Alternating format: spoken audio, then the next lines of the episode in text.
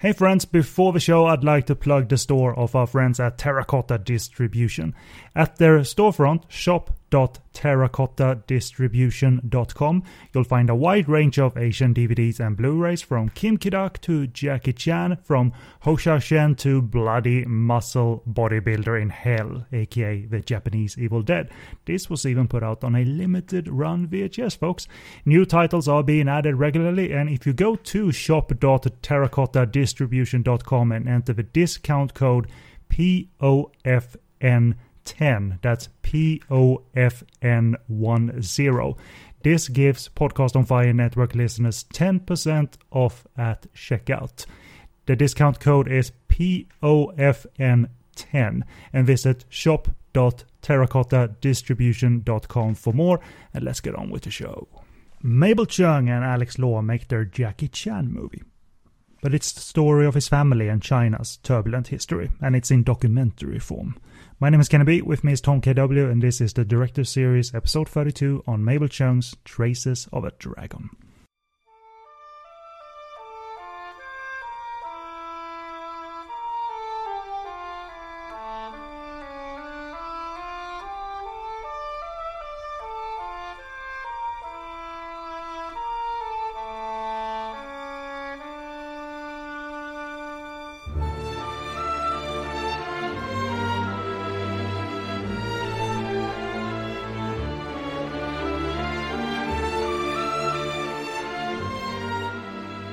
So welcome back to this unusual episode of the Director Series, where a documentary is our main focus, and it may not be the most sort of vivid special effects, crazy action filmography we've uh, talked of on this show, but I've enjoyed going back and rewatching and watching some films of the duos for the first time, and uh, the two episodes that are left after this will be completely new experiences for me, as well as uh, next episode we'll be discussing Alex Law's Echoes of the Rainbow, and then we'll conclude the series with A Tale of Three Cities, which is the duo's last movie uh, to date. It's from uh, twenty fifteen, so uh, it's uh, still a filmography I wanted to um, revisit and uh, discover some additional parts of it. So always good uh, to have you on board for um, um, a versatile uh, type of filmography, even if you haven't gotten on with all the movies uh, per se. But you you actually deserve credit for Traces of a Dragon.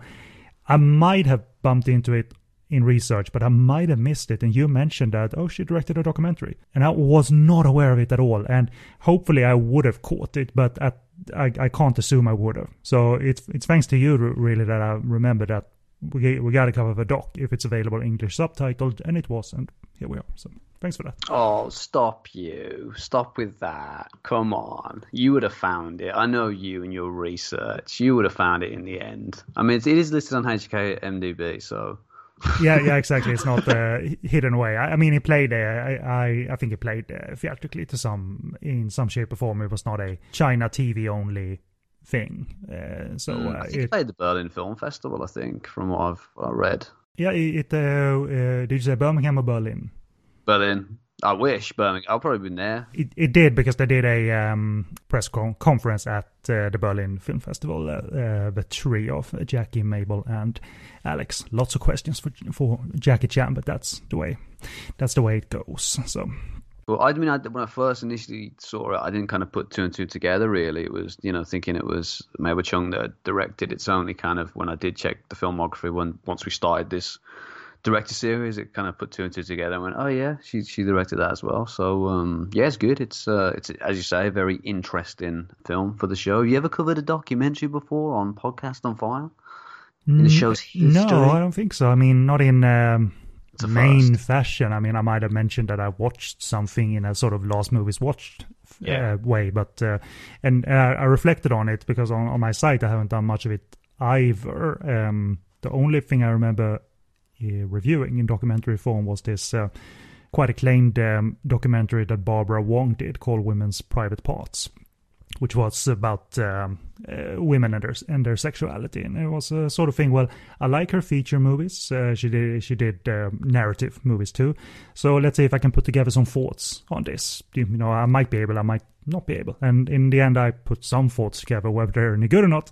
Who knows? But um, that's the only sort of case I can remember. Uh, yeah, that's probably it. At any rate, um, we're going to head into this, but first of all, some contact info. And I'm going to do mine last because um, even though this is months away in terms of uh, between recording and release, it, Tom still has an announcement because uh, he's not content with just being on uh, this podcast. He's created one of his uh, very own podcasts. Uh, with, I'm pregnant. Uh, we're pregnant with podcasts. So do your sales pitch to the listeners. What is it called? What is it about? Why did you do it? Do you like Do you like doing it? I'm not selling. No, it's absolutely terrible. Um, I hate it. Um, I'm just a masochist, and I'm not selling it. It's completely free. Take it or leave it. Was that pretty good? No, do it properly. What What is it called? It's called The Lager Logs. Points of View with Tom and Stu. It's a new podcast. That sounds like it's about adult beverages.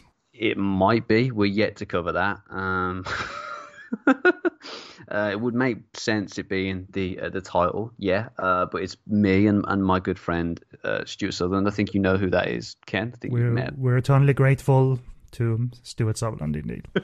So how did this uh, come about? And I know, but the kind people do not know uh, uh, where a sort of a, a lager pod. Well, it's it's a it's a ch- not a chat show, but you chat, but you frame it around testing out um, mostly cheap beer. Well, that's how it started. Yeah, we'll be getting onto some more mediocre stuff, uh, you know, more kind of middle-ranged uh, beers in the future, but that's kind of how it started. I mean, come on, everyone's unemployed, there's no jobs, there's no money around, you know, what do you want from us?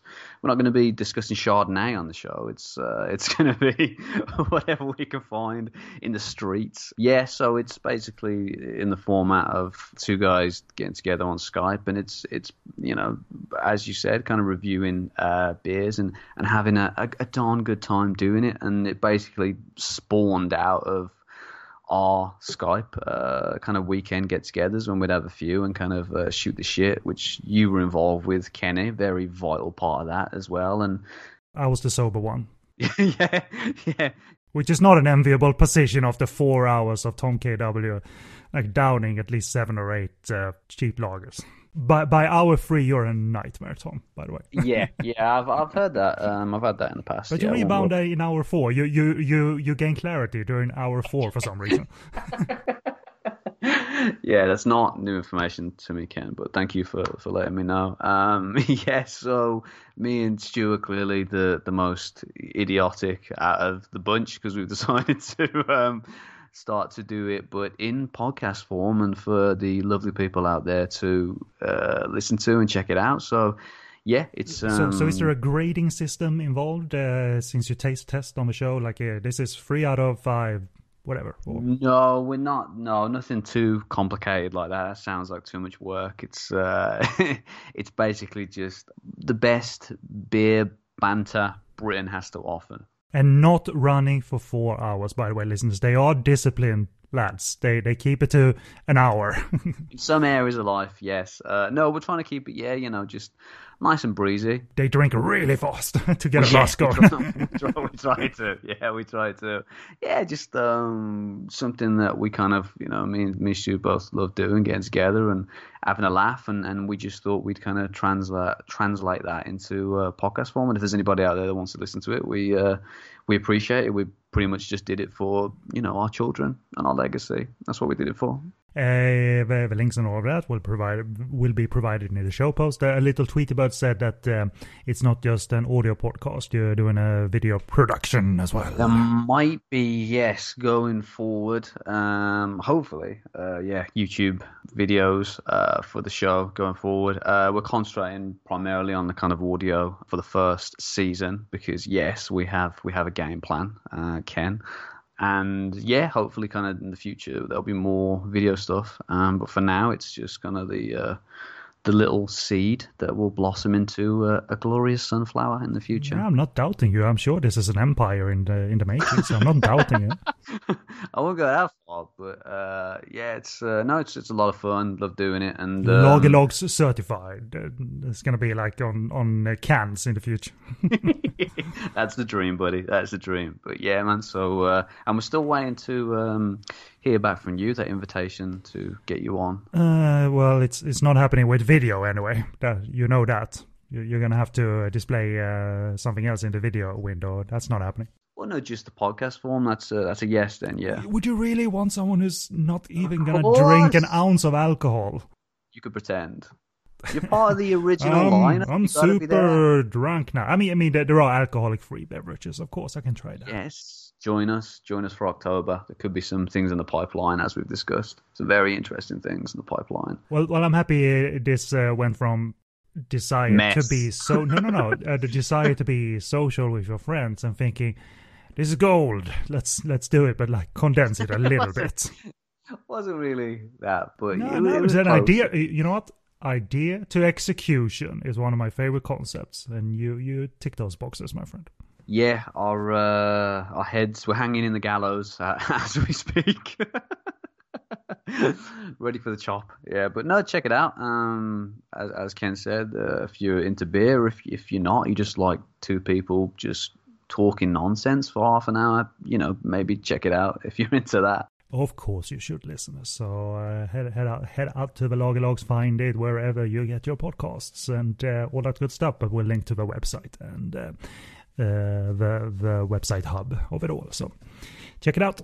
Uh, for all your Podcast on Fire Network needs, including the back catalogue of the director series on uh, directors such as Mabel Cheung, uh, Kuk Wong, David Chang, Nam Nai Choi, and more directors coming in the future. Uh, go to podcast on fire dot com. Uh, we have other shows on Hong Kong cinema, Korean cinema, Japanese cinema, sleazy movies. We do bonus episodes every now and again. And if you have any uh, questions or feedback you'd like to leave us, you can do that on email, podcast on fire at google mail dot com. Have you seen the documentary in question on Jackie Chan, Traces of a Dragon? L- let us know. And uh, you can also interact with us and share feedback on uh, social media, such as our Facebook group. We also have a Twitter account, so you can access that easily by following our uh, the handy buttons at the top of our website. That will get you to our page and uh, to our group and all of that. And um, you uh, can also click on the um, Instagram and iTunes button to reach our um, respective feeds that way.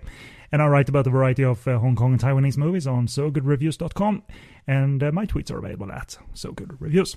So let's get going with uh, the rundown, first of all. Uh, so coming up first in the quick takes section, we briefly talk of the uh, two thousand one drama from our duo at hand uh, called Beijing Rocks, which was directed by Mabel Cheung, as well as their contribution to the One Colon Ninety Nine short movie project, and their short movie was called Hong Kong Pilots. And then we uh, start the Traces of the Dragon section that has some production uh, background notes, and we then conclude the episode by reviewing the documentary.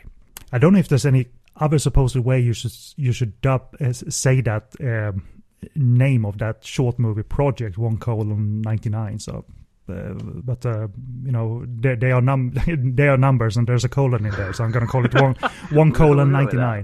We'll go with that. But uh, we'll we'll first uh, do the uh, Beijing Rocks uh, quick take. So I'll uh, I'll start us off um, uh, a, a few factoids. That uh, it, it didn't make much money there in uh, two thousand one. It had about half a million Hong Kong dollars uh, gross at the uh, Hong Kong uh, box office.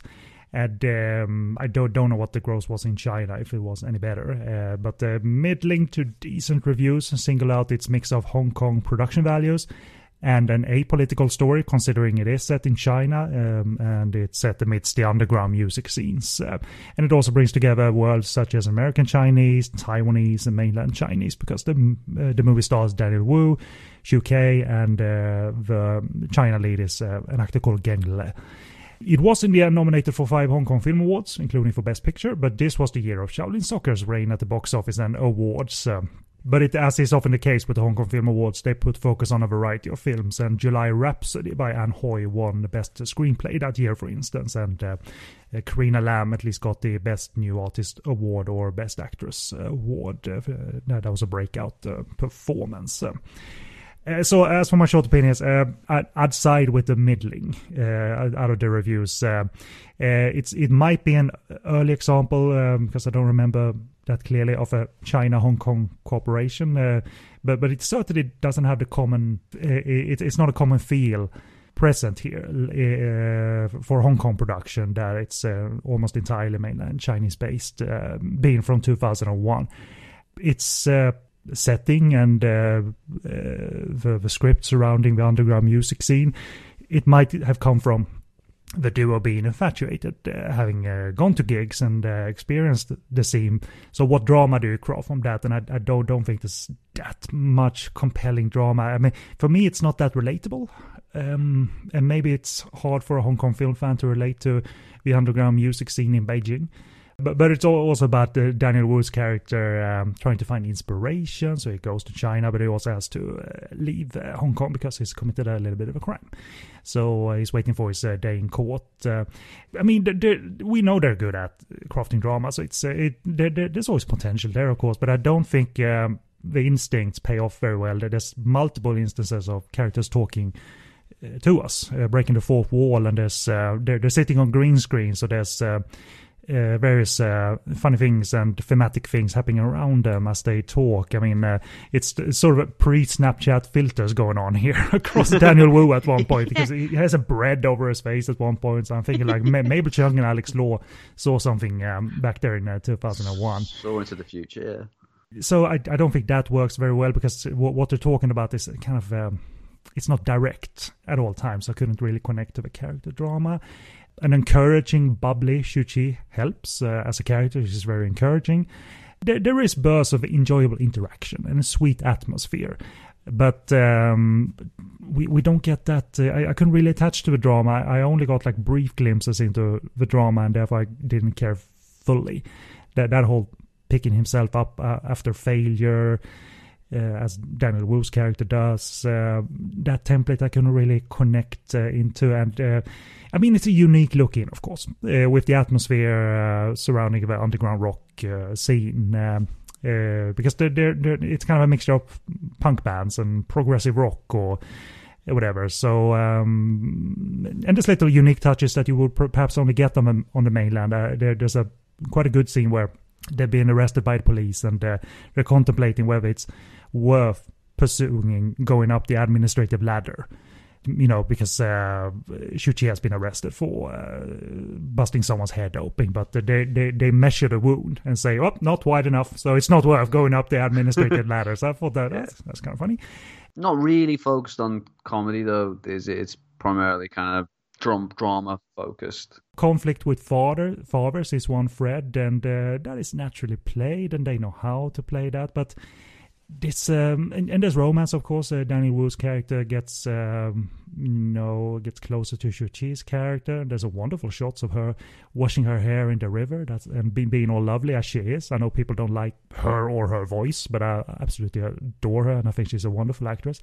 And and those are lovely images in their simplicity, but The the movie finds a little bit of footing in the second half, but it's not truly engaging. You know, the rocker that Geng Le plays uh, and his father issues and um, his uh, rejection by uh, record companies, it's there. But um, I've seen Mabel Cheung and Alex Law connect with both more simple stuff before and more complex stuff. Um, it's a little bit of an, of an unobtainable movie as a drama. So I, I think they don't... Uh, sort of close the circle on that drama very convincingly. It's not the fault of the setting, but it's they're they're sort of struggling to uh, that close that loop, if you will. So I do find it interesting that um, Geng Le's character Road and uh, Daniel Wu's character Michael, their kind of threads are, are mirrored throughout the film, and it's kind of like obviously two different roads, but they're kind of going through the same kind of problems in terms of the relationships with their father and kind of searching for kind of meaning really in in their life, and them both trying to find the meaning in their kind of songwriting or their kind of uh music creation. But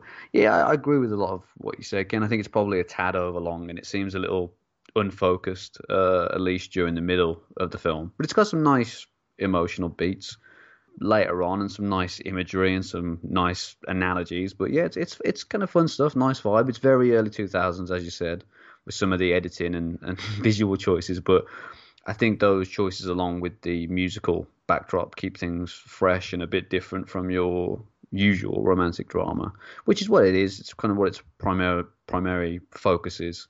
Um, less kind of on being kind of sweet and funny. It's more about the kind of yeah drama and uh, relationship between the characters and, and the kind of journey they go on. Yeah, of course, um, a nice uh, dramatic role for uh, Richard uh, playing uh, Daniel Wu's um, father. So, uh, and, and those beats are nice. I mean, the, then it's about family and drama, and that's why the second half, I think, has some of the stronger beats, but it's it's uh, beats that come come in bursts, and uh, we haven't had this momentum in the movie. Uh, I was lacking that, uh, to be honest. Uh, uh, so, so it's not like just because they break the fourth wall, everything falls down, but it's that's one of the choices that doesn't really pan out, and they actually extend the fourth wall stuff to to bit characters uh, from the band.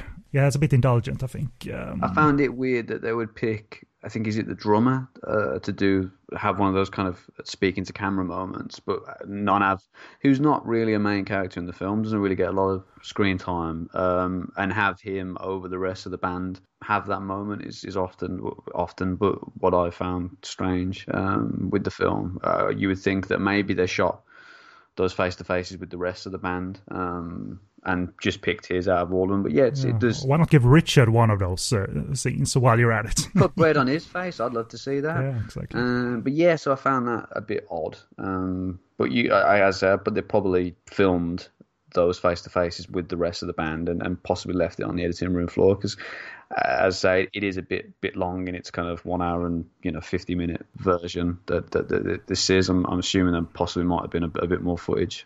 There is a um, an alternate ending to the film that doesn't involve the band, but um, yeah, we obviously won't uh, discuss that here, but it's a bit... Um, it runs a few minutes extra and uh, sort of closes the loop, I think, uh, romantically, but um, it doesn't do that convincingly either, to be honest. So uh, it looked like uh, it might have been in a, in a festival version at one point, because that ending had one of those English-only burned-in subtitles, you know, mm, uh, rather than yeah. uh, Chinese and English.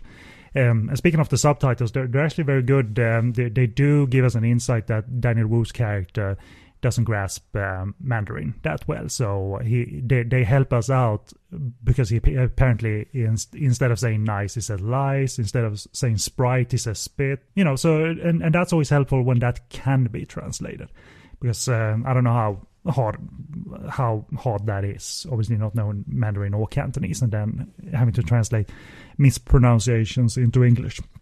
So it, it it's nice that um, we under stand out, and Daniel and everybody, I think, are, are sync sound, so they're going with flawed Mandarin. Yeah, it's not an amigo, but it's quite close.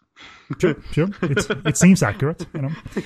Um, so and, and it's good that it's structured errors rather than actual errors. That uh, I'll, I'll have a whatever and sprite, and then the subtitles say I'll have a whatever and spit.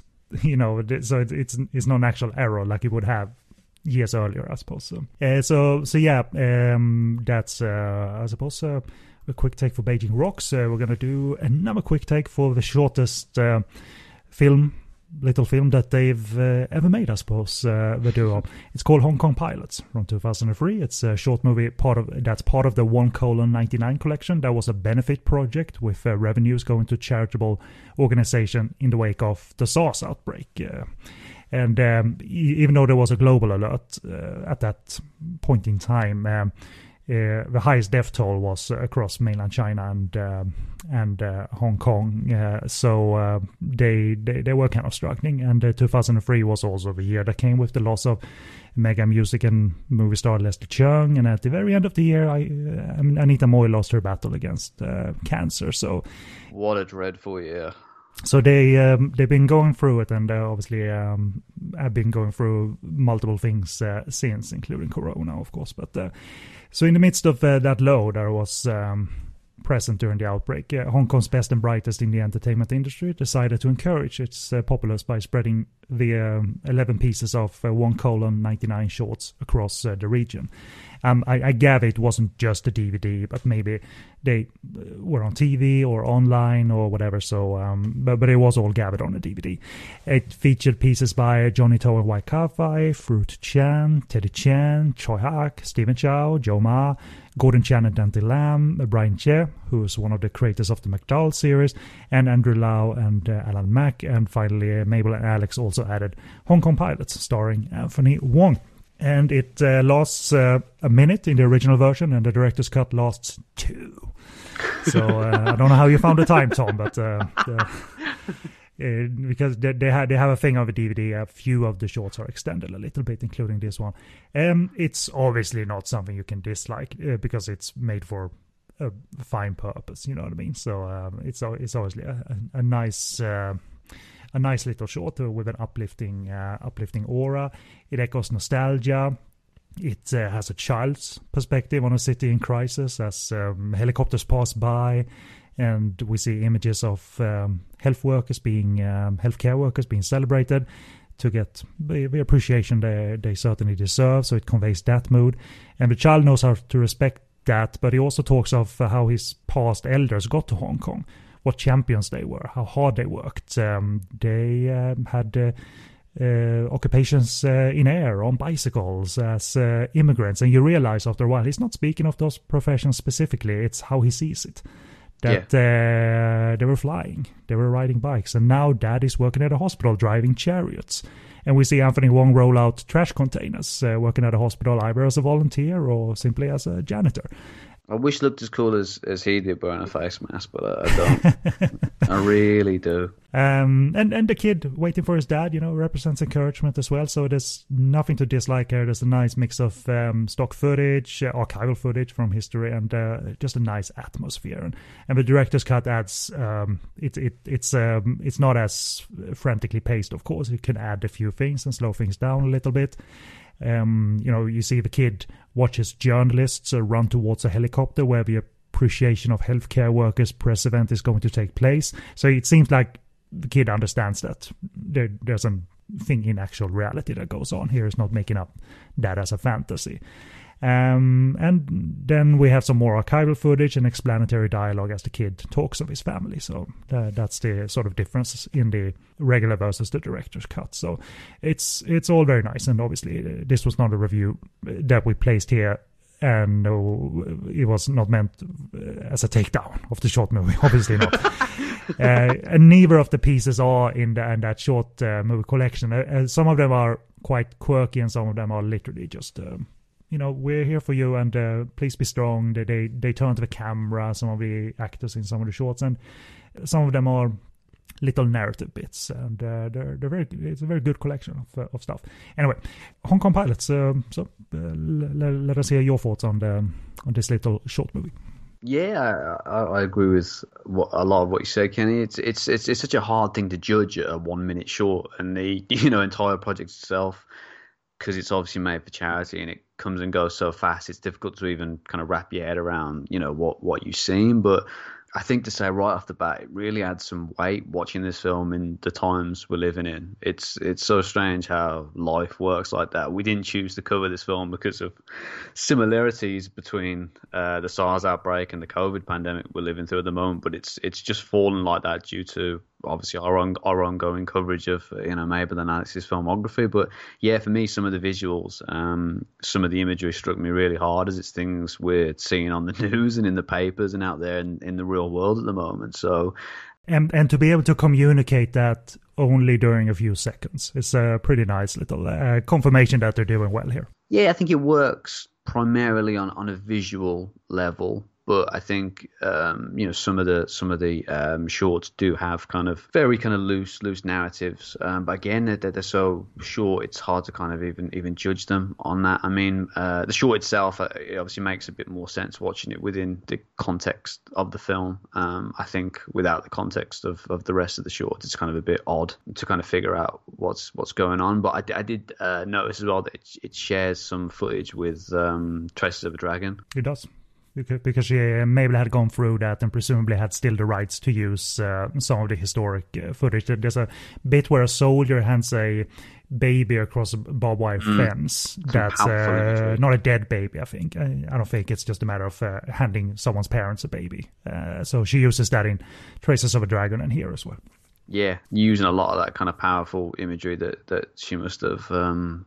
those guys must have attained for, for the documentary. But yeah, as I said, the director's cut's just got a bit more breathing room in the editing department. Shots linger for a longer time. There's no new actual scenes from what I could tell. It's just kind of uh, extended here and there. But yeah, I mean, it's it's it's nice. It was nice seeing, you know, all of uh, your favorite actors in one place and a lot of your favorite directors coming together as well. So I think it's, you know, I don't know whether it would be something that could ever happen in the West. It's just so nice that, you know, in Hong Kong, the Hong Kong film industry stepped up and, and kind of made it happen, which is is uh, yeah, it's a it's a beautiful thing, man. It's a beautiful thing. Yeah, you can't um, complain when uh, it simply feels zero nice, stars. But uh, there's zero stars.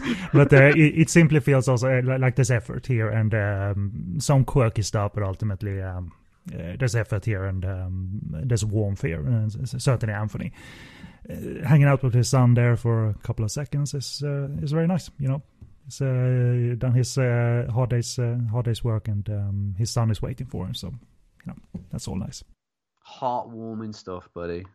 Um, so that's the quick takes. Let's move over to the main section here. That's uh, going to be about Traces of a Dragon with the added subtitle uh, Jackie Chan and His Lost Family. I suppose that's the uh, full title of the documentary.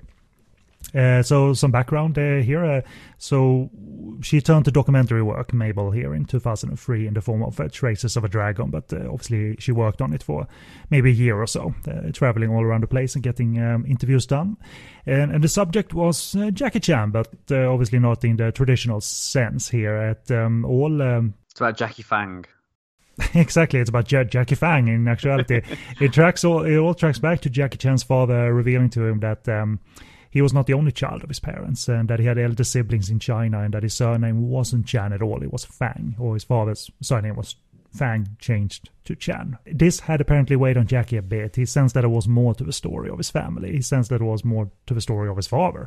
And eventually his father chose to tell him, essentially, before he passed away, he wanted to um, reveal a few things. And they're, they're not nefarious things, necessarily, so it's not a documentary that's shocking. Uh, But, but he lived a life, uh, that's for sure.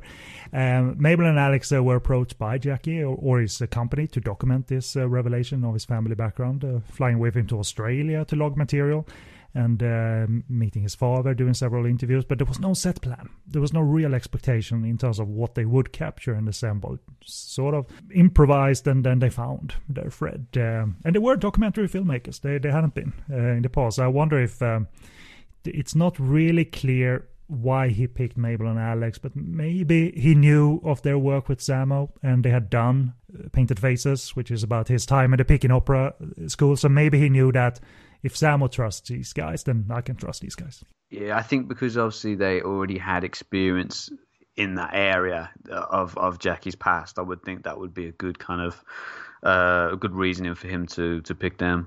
You're right, man. Didn't didn't, didn't think about that. And it, it wasn't like this sensationalized view of their time at the Peking Opera School. Well, you do see Jackie's pecker, so there's that. I mean, if you're talking about sensationalism, that is in there if you, if you want to see that. The things you remember, Tom. uh, but um, uh, despite not having a set plan, a lot of prep, the, the makers, uh, Mabel and Alex, they clearly were not afraid of the challenge. And uh, it, was, it was a project that had not a deadline necessarily. There was no release date. And Jackie even said that nothing was set in stone in terms of getting a, a wide release or anything. It might just be for me. I think I need to have this made. And if it should be viewed by more people, so be it. So but it was for him. It was for his family. But the topic got more broad than just uh, about him. Uh, this was an examination of a perceived reality turned on its head. It was about the discovery of a family background the subject had no beforehand knowledge of, and all the crew. I think uh, obviously uh, Jackie's father that's sitting on all this information and telling Mabel and Alex and Jackie for the first time. And at the time, Jackie's mother, Lily, was also ill, so Mabel and Alex figured maybe it's a good thing to immortalize the family and catch something positive that would make for a moving souvenir of sorts. And Jackie's mother did pass away during the creation of the documentary and receives a dedication at the end. Yeah, very sad. And I think I think Jackie's father passed away a few years after as well, didn't he, after the documentary was made? Yeah, I don't know which uh, specifically when, but uh, but yeah, he um, he lived for a few more years indeed. Gives it a bit more emotional weight, you know, with that kind of added added knowledge, seeing it, you know, in this in this day and age. But he's, he looks spry here in two thousand two, two thousand three, and um, he's he's on the whiskey. He's wearing his best hat. He's he's ready to, you know, he's got a twinkle in his eyes. He he's ready to party with the crew. I, I could tell. uh, they interviewed Jackie's father over a number of days and immersed themselves and uh, absorbed more, and a theme for the documentary started to form from a Chinese historical perspective, and eventually this would trace forward to a letter feature that uh, Mabel Cheung directed and the duo made, of course, called A Tale of Two Cities. Yeah, yeah. Can't wait to get to that one. So that's a, a Lau Ching-wan uh, starrer that they... Um, I don't think it's, it's necessarily, I'm going by gut feeling, about Jackie's father, but that kind of... Um, uh, turmoil that Chinese families uh, go through might have served, uh, might have gone into that uh, to create a, like a fictional narrative. But um, I'm going to keep that open for now. But I, I, I still never got the feeling that this was the big biopic of Jackie's father, A Tale of Two Cities. Uh, but uh, we'll get to that. Um, the story, um, they, they really picked up on the fact that the story of this family, the Fangs, could be the story of many families in turbulent times in the twentieth century. And that sets the stage for latter fiction, I think. Um, the pair also set up multiple interviews in China with uh, several members of the family. They talked to uh, Jackie's uh, father's colleagues and friends from the nineteen fifties. And in Mabel's words, it was an enlightening process, almost like witnessing the history of modern China and colonial Hong Kong through the eyes of these people. That's how it feels, yeah, it really does. Mabel further immersed herself and set the stage um, for the future, but um, she actually had, uh, without knowing it, set things in motion even earlier. As she said during the making of the Song Sisters, she watched many documentaries and archival footage depicting modern Chinese society at that time. So when it came to assemble the documentary, she had that notion of intercutting historical footage with the story of Jackie and his lost family in her mind, and that's the structure of the final edit here. So it wasn't just loose modern documentary footage, but this sort of multi-generational, decade-long thread could be crafted and was crafted. And uh, she um, she said the documentary ended up being a combination of tough facts and images images of war, mixed with glimpses of a family experiencing its joy and sorrows. And she seems very grateful of the spontaneous sort of let's shoot something with Jackie that ended up being something bigger and uh, gratifying. So they uh, they got it in the can quite effectively, which is uh, yeah, a short definitely. opinion of mine, but I'll, I'll expand on that in a little bit. So uh, even though it's a documentary, we're going to do uh, brief uh, opinions first of all. So um, what did you think uh, watching Traces of a Dragon this time around? Yeah, man, this is this is my second time watching it, and I, I still find it very gripping. It's uh, it's not the most cheeriest of documentaries, but uh, a fantastic one. Uh, it's more of a dedication or more of a tribute to Jackie's parents, and in particular his father, rather than a film about Jackie himself, I find. Um, obviously, it's kind of his journey through his past, you know, retold or told uh, through his, his kind of father's eyes and what his father's witnessed, and, and his kind of back history before he he was alive. So but yeah, I, I still find it kind of gripping. It's it's it's basically, it sits on Jackie's uh, father's telling of the kind of second Sino-Japanese war and kind of what he saw, and, and that's it's it's primary primary primarily um its backdrop, um and it's kind of hung on there, and, and the um what was happening at at the time, and kind of how he basically, you know, survived it, um, uh, nearly kind of uh, died a couple of times.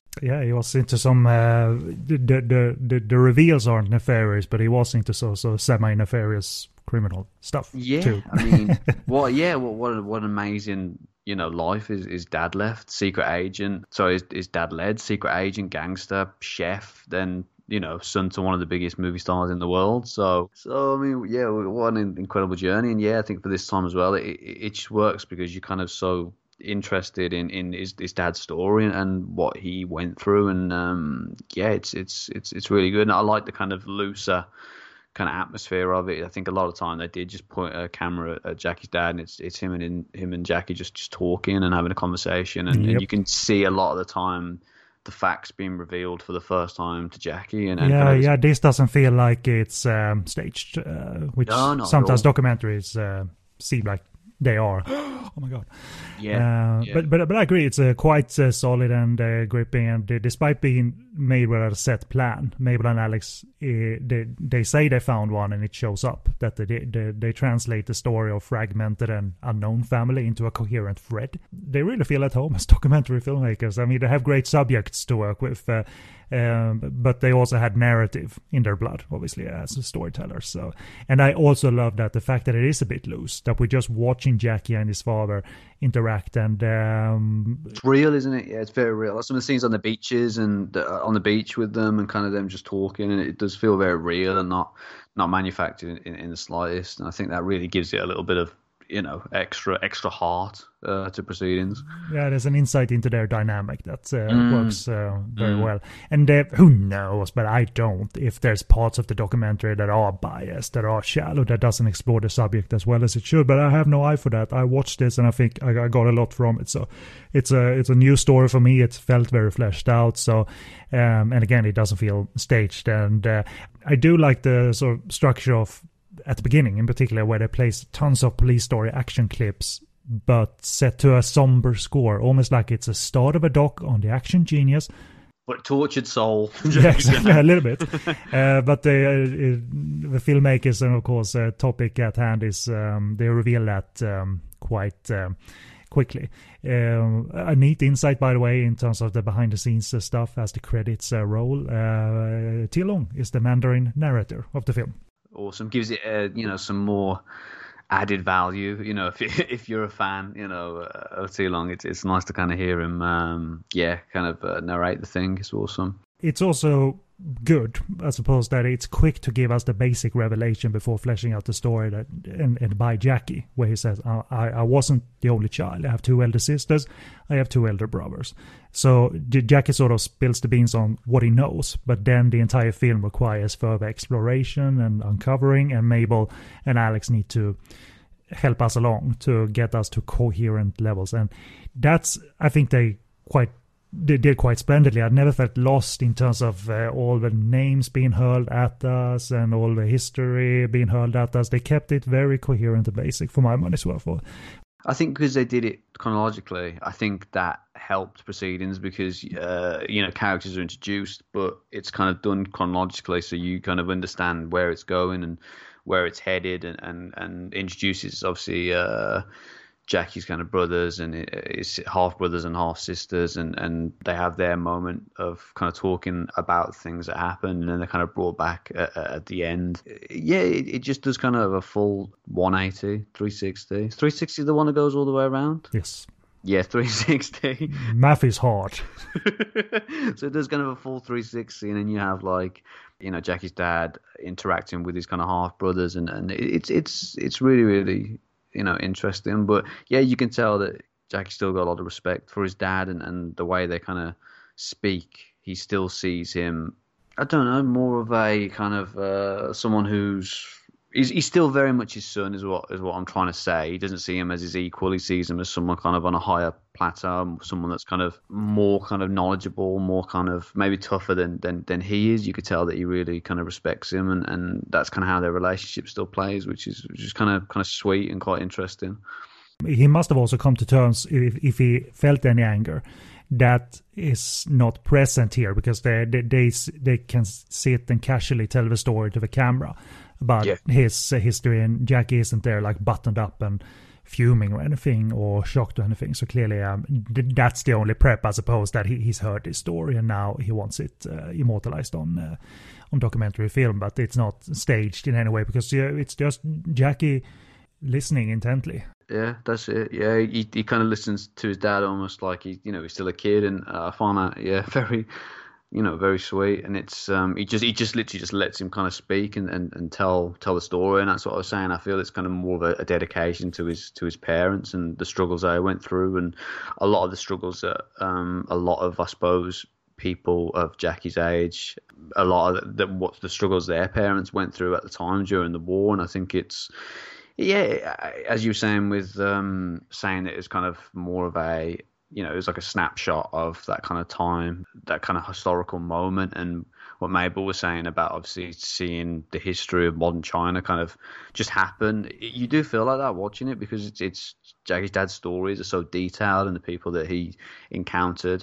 Yeah, he, yeah, it doesn't seem like he uh, adds dramatic flair to it. No, Instead, he says it as This is what happened. I was uh, the target of an assassination. Yeah. Just yeah. So you know. And you get the people that obviously he interacted with, like a lot of them. I think he speaks to the ladies who lived upstairs, upstairs when he was living there with uh, Jackie and his mom at one point, and they're kind of talking uh, about it. And yeah, it's also kind of matter of fact. There's no trying to kind of make it more interesting, because it doesn't have to be more interesting. Kind of sweeten it up a little bit, or kind of, you know, spice it up. It, it doesn't feel like it needs that. It's just literally told. The story's kind of told as it is, and it, and it. I mean, thankfully, that loose vibe pays off, because you never know if you just turn on the camera and uh, we don't sit him down in a fancy hotel to do an interview. We just turn yeah. on the camera, and even if he speaks to us off camera, because you can hear Mabel, you can hear Alex. Yeah, yeah. It's, uh, it's it it doesn't matter. Yeah. It uh, we can still be uh, informative, and then we have to add stuff, you know, without them, of course. Uh, and I'm glad that worked out, because they're, they're, you never know, and I suppose they didn't know, but they realized meeting him that, oh yeah, he's hella interesting. Look at Jackie. And look at us just sitting there, mouths open, like, Jesus, really? And I mean, it's uh, it's it's it's it's crazy, but it's also tough.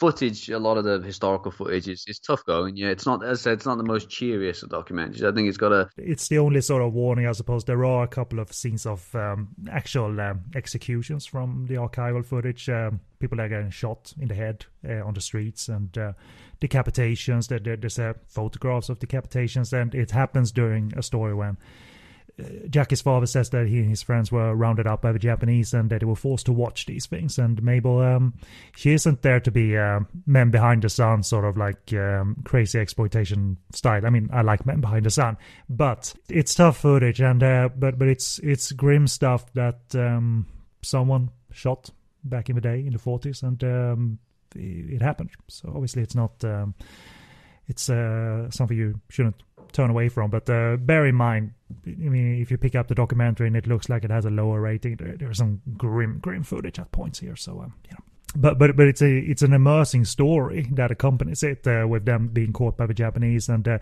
it, it gives further good insight uh, as you realize that he was put into a government position, he was put into in, uh, intelligence, but that didn't mean he uh, had it made, because um, no. he was hardly paid, and goods were so expensive anyway.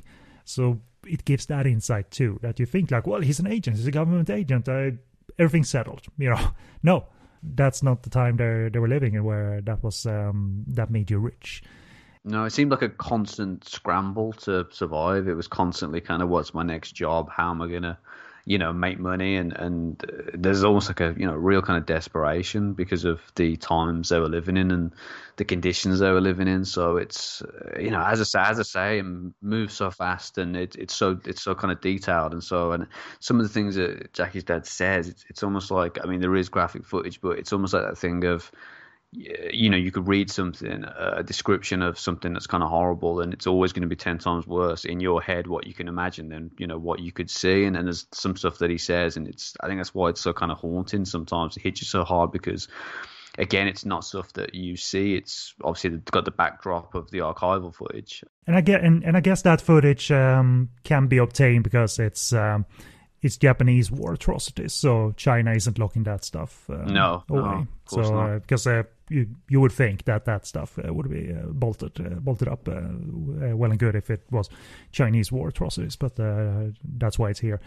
Um, and, and I mean, even post uh, Japanese invasion, you you had the Chinese nationalists versus the communists, and that war that that triggered that story of Jackie's father having to flee as a refugee. So that's where the family break happened. It wasn't because he left his responsibilities. He lost his family. He um, he lost track of them.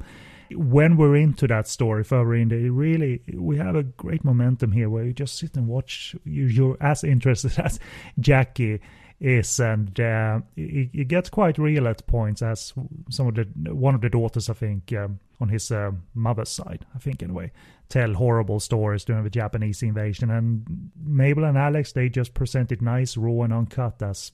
You know, you break down there on screen. You can hear, I think, Mabel crying off screen as well. Uh, and uh, it, it's not uh, this uh, exploitive thing of featuring that on screen. I think Mabel and Alex know that that's a gut punch, but it's needed to form a picture of this family. It didn't grow apart. They were torn apart.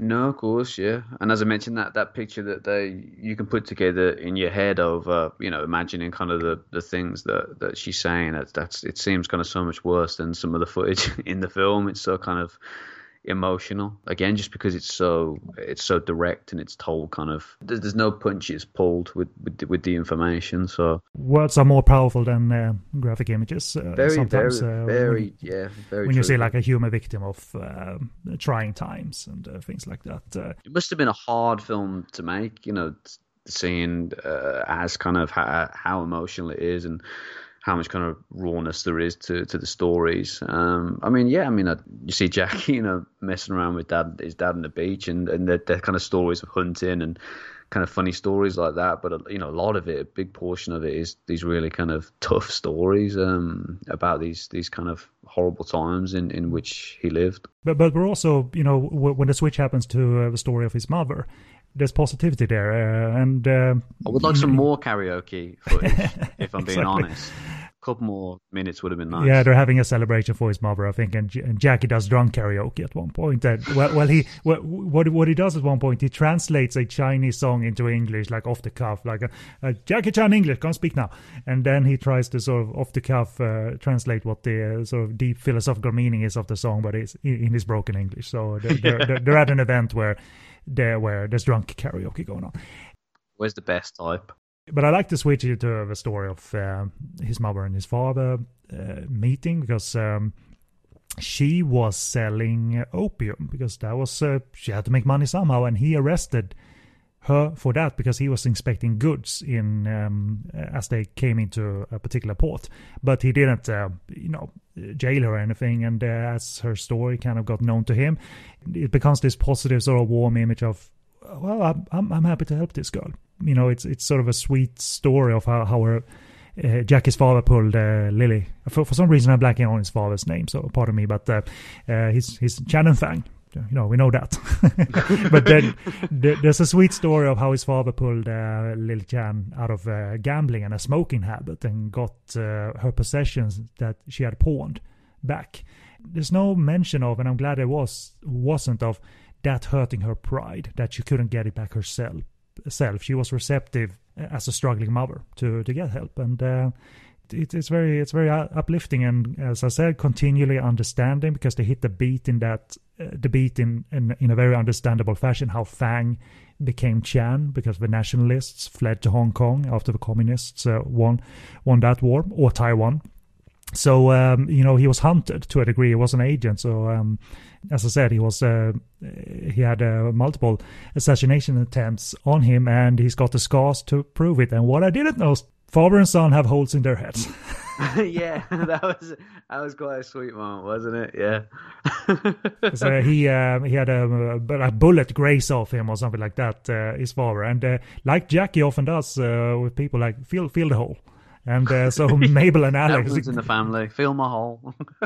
It's um, quite um, quite uh, revealing that uh, like, uh, I got my hole that way. You got your hole. Uh, doing silly stuff in uh, Yugoslavia. So yeah, his, his dad saw him get the hole on the set, on the set of Armored Guard. Yeah, it's, it's it's crazy, absolutely crazy. And I don't think there's a repetition for us that know Jackie's story. It, it, it's not this bloated thing of the documentary where we get to uh, like a ten to fifteen minute section on how Jackie transitioned into Peking Opera School. I think that feels like an immersive part of the documentary as well, for me, even though we know more of that. But I, I for instance, didn't know that, uh, for instance, his mother wasn't that receptive to him going into Peking Opera School, but they, but but his father was working in Australia at that point, so they had that kind of thing going on, and she was working as a maid in Australia, so that was the choice for, for Jackie. Uh, so so I didn't feel like, oh, I know this story, let's fast forward. I, I was as immersed with uh, with that because Mabel and Alex have a good sort of flow and momentum going in the documentary anyway. So um, uh, so I didn't mind that personally. Yeah, no, no, definitely. I I don't think it, it does re- repeat itself. As I say, it kind of helps the chronologi- chronologically kind of going through the story. And obviously, yeah, it goes to kind of all the way to the present day and, and you know, it hits upon Jackie's time in, in Peking Opera and, and his dad and mom's kind of feelings behind that, and gives you a bit more of an insight into Jackie's feelings about around it as well and kind of what he felt, because obviously he touched upon it. I know he's probably spoke about it in the past, but he definitely touched upon it in his first autobiography a little bit, but it was nice to kind of hear a bit more about it and kind of how he felt about it. And um, yeah, some there's some kind of nice moments with him talking about it and his relationship with Sammo and, and Yumbo and yeah, it's good stuff, man. I think as if you're a fan of Jackie, I think it's it, you know it's it probably works even better because you get a lot more kind of insight into his life and a lot more of his own personal thoughts and, and feelings about his life and, and the the things that have been revealed to him. And it's not this documentary, this official documentary that we planned for ages and ages. I, I like that it, and he was on board with it as well, ultimately, because the movie came out. I like that it uh, was structured in the way it was, um, yeah, rather than this... It almost doesn't uh, feel cinematic, which I like. Yes. I, I think if it, if it felt cinematic, it would maybe come off as a bit kind of full, false and a bit fake. But I think because of the fact it's very kind of... just kind of low key, very kind of relaxed. Um, I think it really works. Let's let's this kind of story just rise above, and that, that's kind of the main takeaway from it. It doesn't really get bogged down in any fancy editing or any, you know, any kind of tricks or any kind of emotional, you know, drama. It's literally just kind of as, as real as real as it is, and that's kind of the main the main takeaway from the film for me. I mean, seeing as it's a documentary, it, it's, you know, it's not about spoilers or anything. So I wanted to talk about the following, because at the end co- comes the question of whether Jackie t- wants to meet his family on the mainland. And uh, I, I, I admire that this is in the documentary, which, you know, think of what you like of Jackie Chan and his ego. It doesn't show up here, because when he's faced with that question of meeting his, uh, his brothers, he kind of shrugs it off. He looks... He looks a bit uncomfortable, and uh, he's with his father at that point, and his father cuts in and says, it, it's not necessary, there's no ties here. But I, I suppose that's when the greater viewer analysis kicks in, because you, you think to yourself, well, that's your opinion today, but perhaps one day you'd want to close, close that loop, that circle, and I don't know if he ever did. But but, it, but it's not, to me, Tom, cold-hearted. It's a, just an interesting psychological sort of cap that Jackie feels fine with the father have resume, resuming responsibility, that the father located his family and restored lineage. So obviously it ends on an honorable note, uh, because this is not all on Jackie to uh, close that loop of family. And, and a reunion did take place, you know, ties were restored. But he he thought at that time anyway that I, I, I, I don't know these people. They they would be more friends to me, and yeah. It's not necessary to meet meet them. And it sounds cruel as I'm talking about it, but he, he is matter of fact, as he says that, that um, no, I don't. It, it's not necessary. So I was wondering how, how you felt, if that was cold, or was it made sense that he thought that way, or. No, I think it's quite healthy, really. To be honest, it's kind of he, he's he's got his own, you know, feelings towards it, and I would think. If you lived, um, you know, Jackie was like about forty, I think, when, when this was made. You've lived that many years on, on the planet kind of thinking one thing, and then it all changes, you know, within a few days or a few weeks uh, or a few months. I think this was shot over. You would think that you wouldn't be kind of that quick to try and sh- throw your life into chaos. You know, you'd rather kind of keep it the way it is and, and take your time and really think over whether you wanted to kind of introduce yourself to new family members or introduce that kind of element in, into your life. I think it's quite brave and quite ballsy to kind of think, you know, no, I'm kind of happy with how I am. I'm, I'm happy with my life now. It would obviously throw, not spanner into the works, but it would obviously make things very different if I had a relationship with these with these people. But it's it's it's interesting, yeah, because it's almost like, you know, you, you don't really know them. It's they kind of are complete strangers. So it's like you, you would think of them, or I would think that you would think of them as strangers. And and, and it doesn't come off as him, uh, uh, because the brothers are interviewed as well. They don't come off as, uh, we're in the family of Jackie Chan, like pocket money, pocket money. Yeah, yeah, no. That, that, not at all, not at all. That kind of surprises me, because you think that anyone would be like that. I mean, Jesus Christ, when you found out you're Jackie Chan's brother, you'd be gagging to get in touch. But they're the same. That I think they have probably the same thinking of Jackie. It's like, your life's been like this for so many years, you know, what what difference does it make now? It, yeah. it's it's do you know what I mean? It's it's kind of an odd way of, of thinking about it. But and the, and the doc doesn't need to be explicit in terms of that that that they're, they're gold diggers or anything. It simply comes off as uh, they are the persons they are as they're being interviewed. They're, they're not the blowhards or uh, or come off as uh, shifty or anything like that. Just mm. uh, persons that. Uh, had a connection, but it seems more meaningful to them to connect to their father rather than to their brother. And I think that's ultimately like the loop that closes at the end of the doc. That was very satisfying, uh, because they they they, had, they they film a reunion as well, and their family is uh, uh, incredibly large, and it doesn't need a Jackie in there to complete the picture necessarily. But it, but it's a very brave thing to have in a movie, that he he was asked a question, he answered it, and he was not like, oh no, I'm coming off as uh, this and this, so don't put that in the documentary. No, it's kind of warts and all in that moment. Um, You're right in that, but it, it is kind of not like an expo, expose or something, but it is just kind of real and, and kind of his real emotion at that time, and it's it's captured. He doesn't really, it doesn't seem like he's thinking how he's going to be perceived on film. It's just kind of, this is how I feel at the time, and yeah, it, it, it it's a kind of a brave move. I think he's he's quite well established and quite happy with his life. It, it's almost like, you know, do I need to introduce these people in, in, into my life? It's uh, it's an interesting interesting question. It's a conversation piece, I think, without Mabel and Alex p- putting a caption on screen. Now discuss. Yeah, yeah. It's really not about that. You you can take, you can absorb that, but you you might not even be interested in that question. You might be interested more in the historical perspective. There's no forced, yeah. There's no kind of forced narrative maneuver to kind of get Jackie to meet them or exactly, you know, anything like that. You know, it, it reminds me of obviously, um, you know, An- Anthony Wong and, and him meeting his brothers, his Australian brothers. But there was always a difference there with Anthony. And I think from what he said in um, like interviews and stuff, there was kind of an emptiness in his life. And he kind of always thought, you know, I really wanted to meet these people, and, you know, was always kind of uh, striving for that connection, and obviously eventually, eventually did, and, and it's kind of just different, I suppose. It, it that that kind of uh, it shows kind of people's different feelings on the matter, and sometimes it depends on kind of what's deep down inside you emotionally and how you feel, how how you need to pursue it. There's not really any right or wrong way of, of kind of dealing with a revelation like that. It's kind of how you deal or how you feel, you know, deep inside.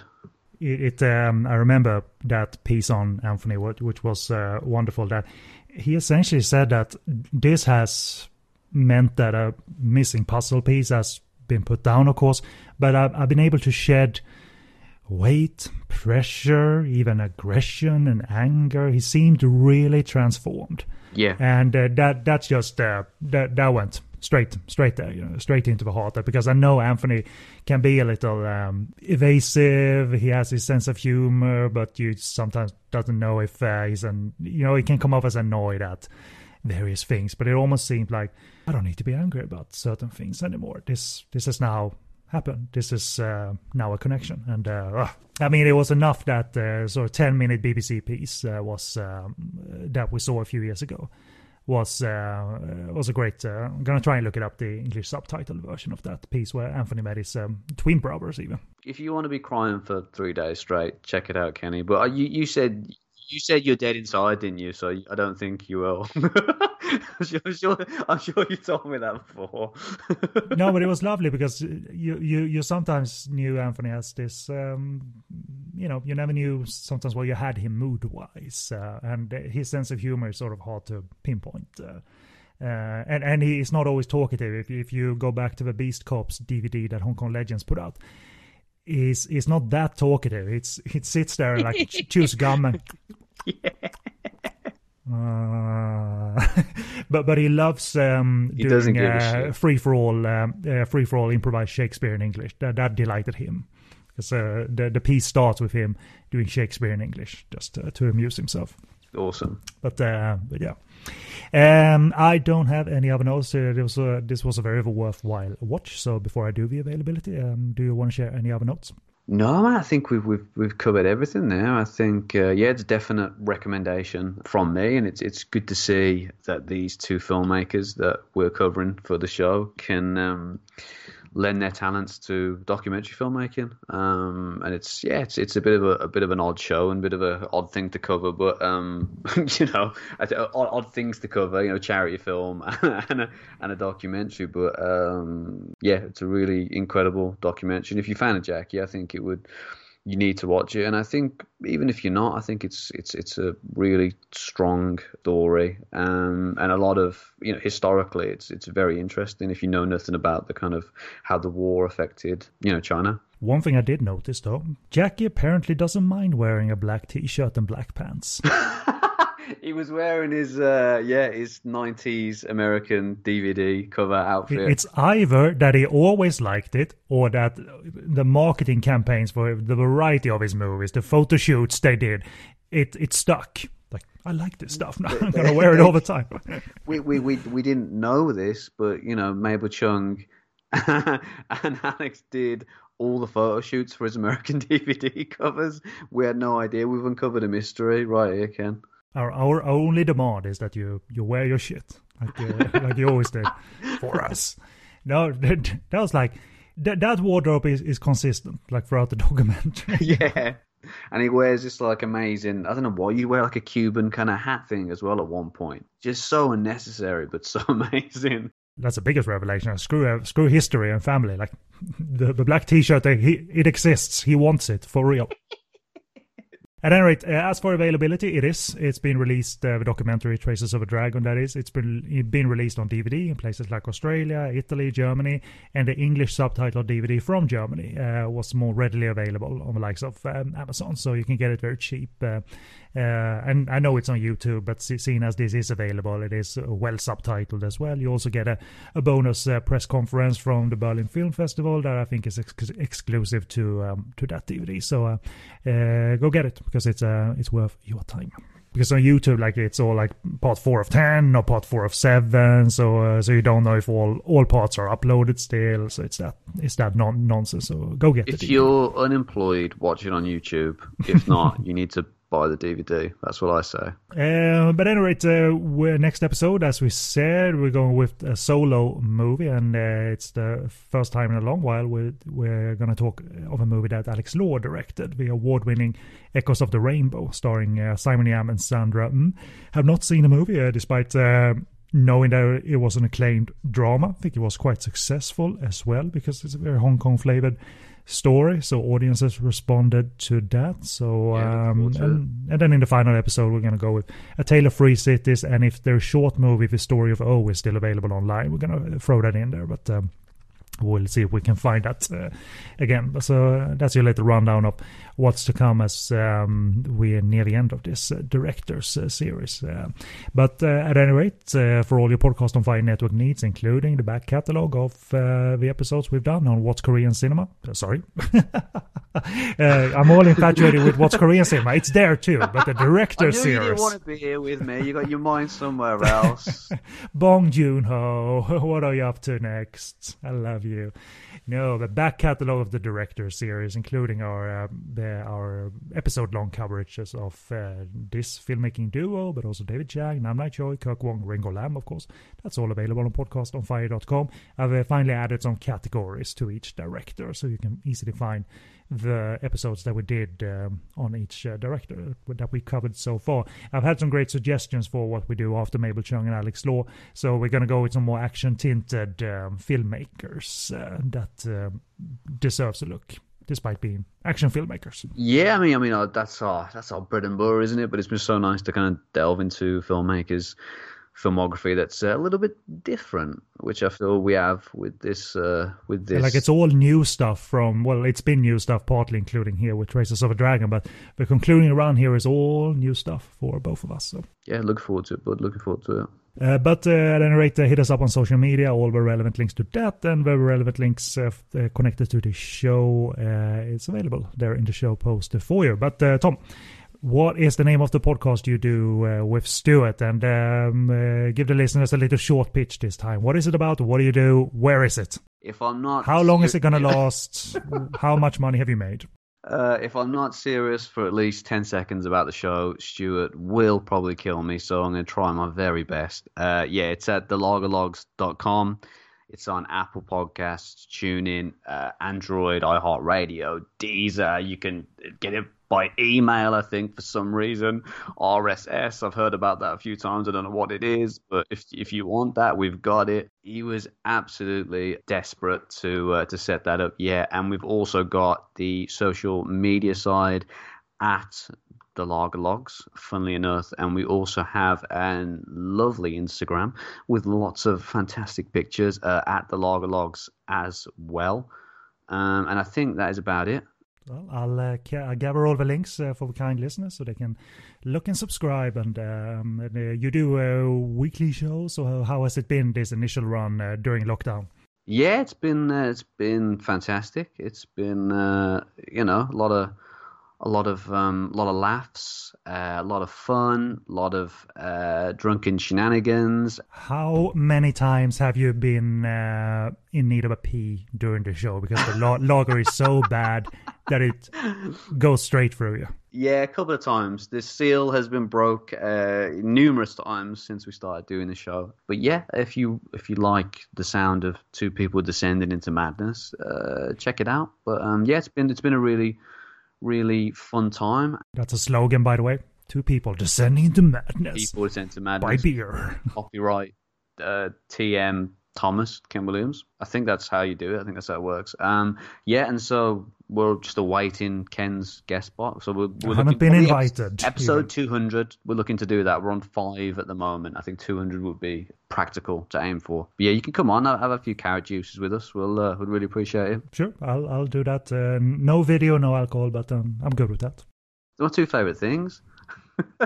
Uh, okay, okay. There, uh, we'll uh, do the social media links and the links to the website. So uh, good luck on that, and congratulations on uh, following through on something uh, that you like doing, uh, which is talking talking to Stu. Drinking beer, talking to Stu, the podcast.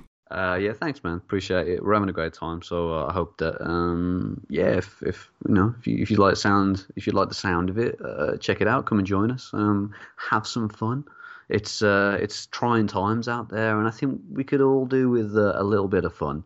So uh, yeah, come and come and party with us. So uh, go from the seriousness of this podcast to the jolly jolly times of uh, the Lager Logs. I'm a very versatile human being. I know you are. You know this by now. I've never doubted that. I think you did. You you you can drink for five hours. You can drink for one hour. You're very versatile. Thanks, man. Appreciate that. But uh, for uh, the director series, uh, I've been Kennedy, and with me was Tom K W discussing Traces of a Dragon. So take us out, buddy. In what way? What would you? What would you like? What, what way would you like me to do it? I know, I know lockdown has driven you mad, but a, a good a good bye would suffice. Oh, is that where you are? Okay. Thank you for tuning in again. Do you want me to do it? I'm going. I'm going into the log. Then logs. Then sorry, man. Um. Thanks, guys. I'm confusing the show with What's Korean Cinema. You're confusing this show with the Lager Logs. Like, no, thanks for having me on. As usual, Kenny, I had a fantastic time. And uh, cheers for listening, everyone. It's been me, Thomas Kent Williams, and my uh, co-host, Mister Kenneth Brawson, uh, wishing you good health and salutations. Goodbye.